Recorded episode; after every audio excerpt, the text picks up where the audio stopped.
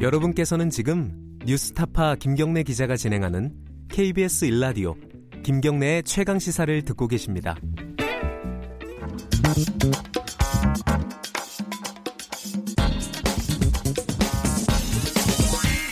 뉴스의 재발견. 뉴스의 재발견 KBS 저널리즘 토크쇼 J 최경영 기자 나와 있습니다. 안녕하세요. 네, 안녕하십니까. 최경영입니다. 오늘 굉장히 어려운 주제를 갖고 오셨어요. 편향이 무엇이고 객관이 무엇인가 이 얘기를 왜 갖고 오신 거죠? 이 요즘 그 지상파에 대해서 네. 조선일보가 편향적이다 이렇게 네. 이제 비판을 계속 했지 않습니까? 네. 근데 사실 뭐 항공권 티켓 받고 뭐 명품 스카프 받고 미국 간다고 미국 연수 간다고 전별금조로 돈 받고 기자들이 그런 기자들이 아직도 존재하고 있는 그런 곳에서 거기가 조선일보죠. 예, 네. 조선일보에서 그런 기자들을 인사 조치했다라는 소식도 제가 아직 듣지를 못했고 아직 없어요. 예. 공식 사과도 아직 안 했잖아요. 네. 그런 곳에서 이제 윤리에 대해서 논한다는 게 이제 좀 부- 웃기기는 합니다. 네. 그럼에도 불구하고 이 개념 있지 않습니까? 편향과 객관. 음. 이거는 굉장히 좀 중요한 개념이기 때문에 네. 그리고 헛갈릴 수가 있어요. 네. 그래서 아주 중요한 개념이어서 아주 최대한 쉽게 한번 설명을 드리려고 합니다. 예. 오늘. 오늘 뭐 이 얘기를 음. 다할 수 있을지 모르겠지만은 예. 뭐 못하면 뭐 다음 주에 다시 하면 되는 거고요. 예. 자, 편향, 객관 두 개가 상반되는 개념인가요? 그렇죠. 결국은? 결국은 이제 정치적 편향의 반대말은 이제 객관일 수밖에 없는데 네. 객관 이라는 거는 굉장히 좀 큰 주제예요. 네. 그래서 이제 언론은 객관적이냐라고 물어보려면 인간은 객관적인가 이렇게 물어볼 수밖에 없어요. 이건 한 3박 4일 이- 아니, 뭐- 그렇죠. 아, 이게 인류가 못 푼 숙제 아니에요? 이거 그렇죠. 사실상? 그러니까 제가 비유를 하자면 예. 객관이라는 것은 겨- 결국 명분적 가치. 그러니까 이카루스 밀라빈형 있지 않습니까? 예. 태양을 향해서 객관이라는 태양을 향해서 막 올라가는데 결국은 스르르 녹아 없어지고 말잖아요. 네. 그런 이카루스의 꿈 같은 인간이 이루지 못하는 꿈 같은 게 객관이에요. 쉽게 음. 표현을 하자면. 예. 그래서 인간은 날 때부터 편향적이죠. 출신지 다르죠. 그럼요. 국가 다르죠. 가정환경, 인종, 종교, 정치적 신념 이게 사회적 배경에 따라서 자기가 어떻게 해서 이런 정치적 신념이 생겼는지도 몰라요. 음. 본인도. 네. 그래서 이런 인간이 생산하는 기사가 객관적일 수 있는가? 음. 불가능합니다. 사실은. 근데 왜 언론은 객관적이어야 한다? 음. 이거는 굉장히 보편적인 명제로 사람들이 받아들이잖아요. 이렇게 받아들여진 것은 사실은 20세기 미국 저널리즘이 예. 객관 저널리즘이 대세였기 때문에 그 음. 철학이 대세였던 것은 부인할 수가 없습니다. 근데 예. 이제 20세기 미국 저널리즘이면서 왜 객관 저널리즘이 주류로 자리 잡았는지 예. 거기에 관해서 이제 역사적으로 분석해 에, 놓은 가장 권위자라고 할 수 있는 분이 아, 하버드 대학의 마이클 슈슨 교수입니다. 예. 이분은 기술적이고 아주 산업적인 이유를 댔는데요. 대서양 그 그러니까 이제 청교도가 미국으로 넘어왔지 않습니까? 영국에서 미국으로. 영국에서 미국으로. 예. 그래서 대서양을 사이에 두고 유럽의 소식이 궁금했던 거죠. 어. 그래서 이제 전, 전신 텔레그래프이 개발된 다음에 예. 텔레그래프가 개발된 다음에 대서양에 케이블을 놓습니다. 예. 그래서 그 케이블을 통해서 어, 유럽의 소식을 전달을 받는데 네. 그 케이블의 전신 단가가 굉장히 비싸요. 아. 초기라 예. 저희 처음에 스마트폰 쓸 때하고 똑같다고 생각하시면 음, 됩니다. 네. 그것보다 훨씬 100배, 200배 비싸거든요. 데이터 요금이 굉장히 그렇죠. 비쌌다. 예. 그래서 뉴욕에 있는 신문사들이 모여가지고 한 20개 정도가 모여서 예.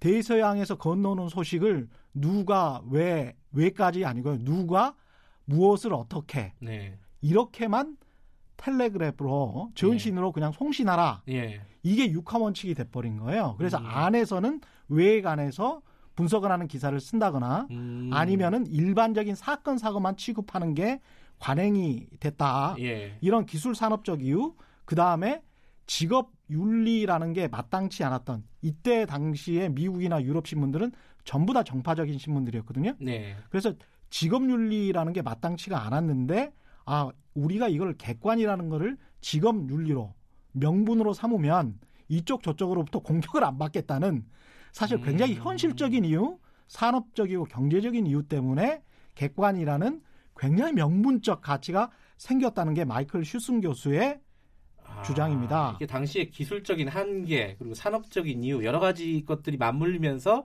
그렇죠. 객관 저널리즘이라는 게 만들어졌다. 일종의 애초부터 그랬던 건 아니다. 그렇죠. 어.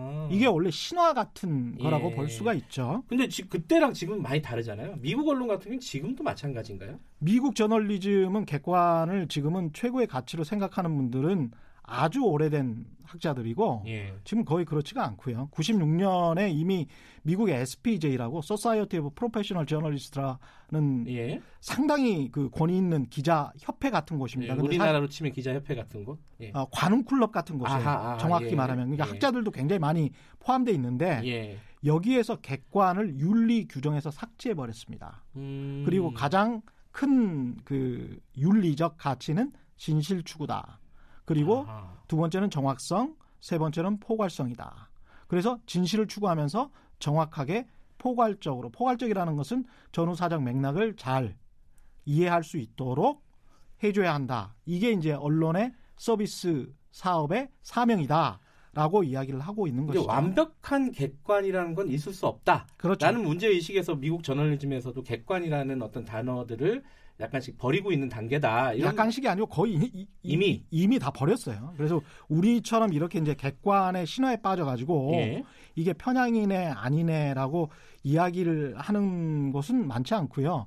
이제 객관이라는 말 대신에 객관을 대체하는 말은 fairness 정도, 공정 음. 이런 단어는 아주 그 윤리적인 가치 중에 하나로 실천 윤리의 가치 중에 하나로 쓰고 있습니다. 근데 우리 사회에서는요, 이 객관이라는 거를 담보할 수 있는 하나의 방법론으로 예. 기계적 균형을 또 얘기하잖아요. 이거는 그 최소한의 기계적 균형이라도 맞춰라. 이런 식의 어떤 비판들이 서로 막 오가거든요. 이거는 언론학에도 없는 이게 사자 학문이라고 저는 표현을 하고 있는데 기계적 균형이라는 예, 게. 기계적 균형이라는 것은 50대 50이라는 것은 존재하지는 않. 이거는 언론학도 아니고요. 네. 그냥 학문도 아니고 이론도 아닙니다. 그러니까 귤이 회수를 넘어와서 탱자가 돼 버렸다. 네. 이런 이야기가 있잖아요. 이거는 아까 이카루스 네. 객관이라는 거는 그나마 아름다운 그냥 이상이라고 네. 할수 있지만 이것은 탱자예요, 그냥. 50대 50 기계적 균형이라는 예, 그냥. 탱자예요. 귤도 아니고. 왜냐하면 이렇게 생각해 보시면 돼요. 이명박 대통령이 당선됐을 때 네. 당선되기 전에 2007년 대선 보도를 한번 보면 이명박 대통령에 관한 대통령 후보에 관한 비리가 굉장히 많았잖아요. 네. BBK, 다스 관련해서 쭉 많았는데 네. 이명박 후보에 관해서 집중적으로 보도를 의혹 보도를 했다. 네. 근데 그게 객관 보도가 아닌가 또는 진실 추구 보도가 아닌가라고 하면 그건 진실 추구 보도거든요. 상대적으로 음. 의혹이 적었던 정동영 후보랄지 당시 네. 뭐 문국현 후보랄지 이런 분 이런 후보들에 관해서 적게 보도했다고 해서 이게 그 균형 잡힌 보도가 아닌 것은 아니다.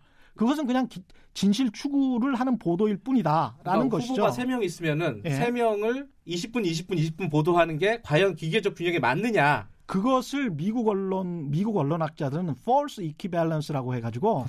거짓 등가성이라고 합니다. 아하. 똑같이 5대 5로 놔두면 그건 오류다.